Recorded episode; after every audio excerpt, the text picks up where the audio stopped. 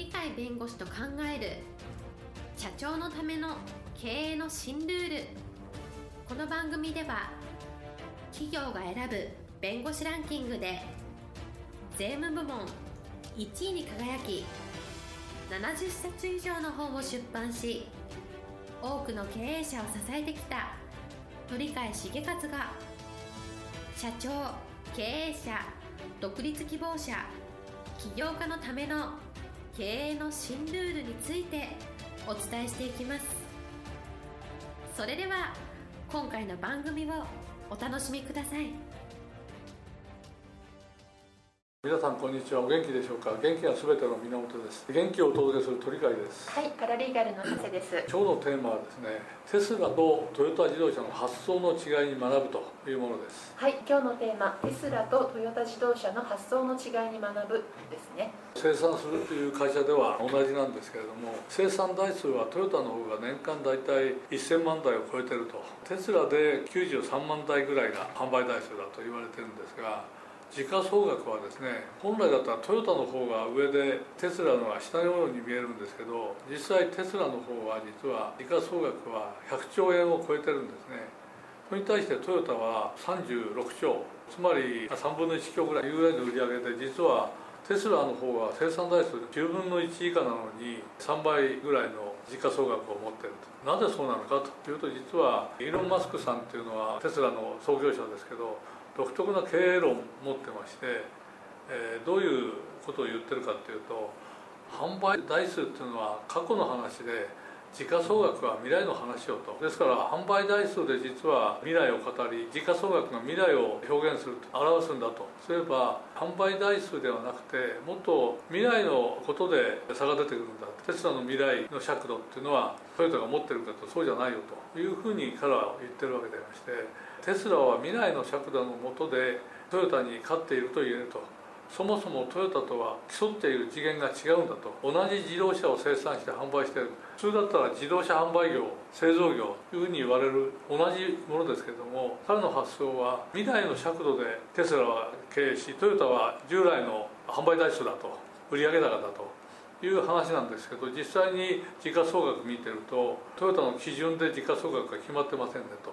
私の基準でつまり未来の尺度のもとで私どもをやってるから自動車をただ販売して台数たくさん売ればいいというそういう過去の考え方が達成できないようなその3倍ぐらいになるぐらいの実は販売実績残してると。トヨタの考え方もう次元が違って時代遅れだよというのが実はイーロン・マスクさんの実際の成果ではないかというふうに。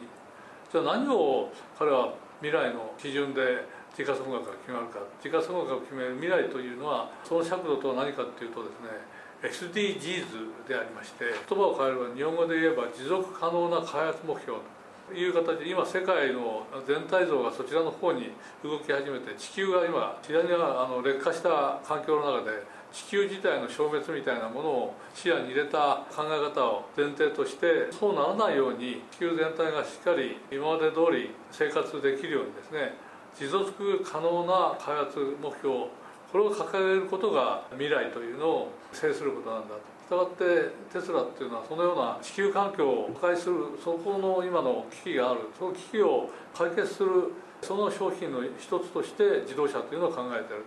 と。つまり今の自動車って排気ガスとかさまざまなもので地球環境を悪化させてるそれをなくすことで自動車が大きなエネルギーを使う。それも少なくし一方で環境問題も地球環境を汚してるのをなくして未来はそういうきれいな環境にするというような形で完全に未来の基準を持続可能な開発目標というものを置き地球環境というものを頭に入れながら経営してるんだと。したがって販売台数が多いとか少ないとかそういう問題ではないんだと。どれだけ自分たちが生産する車がですね地球環境を汚さずむしろ地球環境のさまざまな問題をエネルギー問題も含めてですね解決の方向に持っていくと。社会的価値が高いじゃないかと。そこの指示のもとで株主様が投資をしてくれるんで、えー、トヨタが販売台数が多くて売上高が高いねと。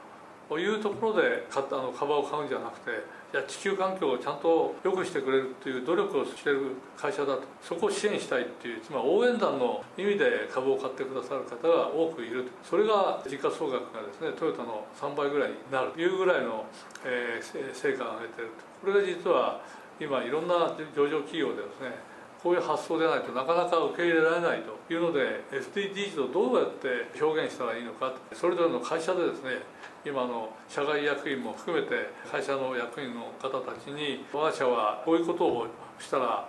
社会から貢献度が高いと言われるんでしょうか。このぐらいのことをしないとやっぱりうちは生き残れないんでしょうか？みたいのを5段階に分け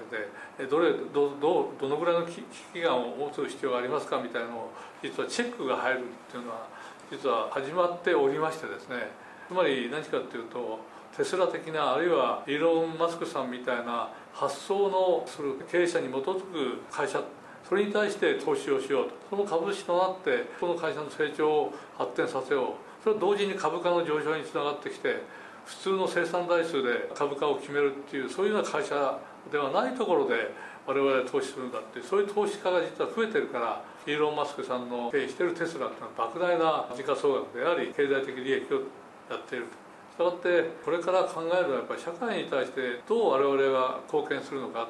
ただ目先の仕事でこれで稼いで何とか生活する。これも一つの生き方ではありますけれども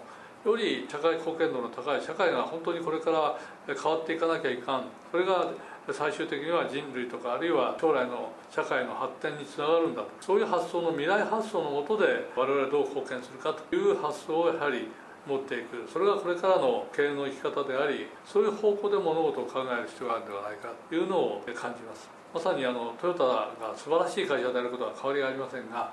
素晴らしい会社ははるかに上回るようなですね成長をしているそれがテスラでありイーロン・マスクさんの経営でありますので我々はやはりそこら辺から学ぶということをすると持続可能な社会に貢献するということと同時に我々の経営が持続可能な会社の成長につながるということでもありますのでそういう意味では我々の考え方を少し考え直す必要があるのではないかとそういうのを今日はお話をさせていただきました。今日も元気で楽しい一日をお過ごしくださいはいありがとうございます本日の番組はいかがでしたか？この番組は毎週月曜日7時に配信いたしますそれでは次回の配信を楽しみにお待ちください。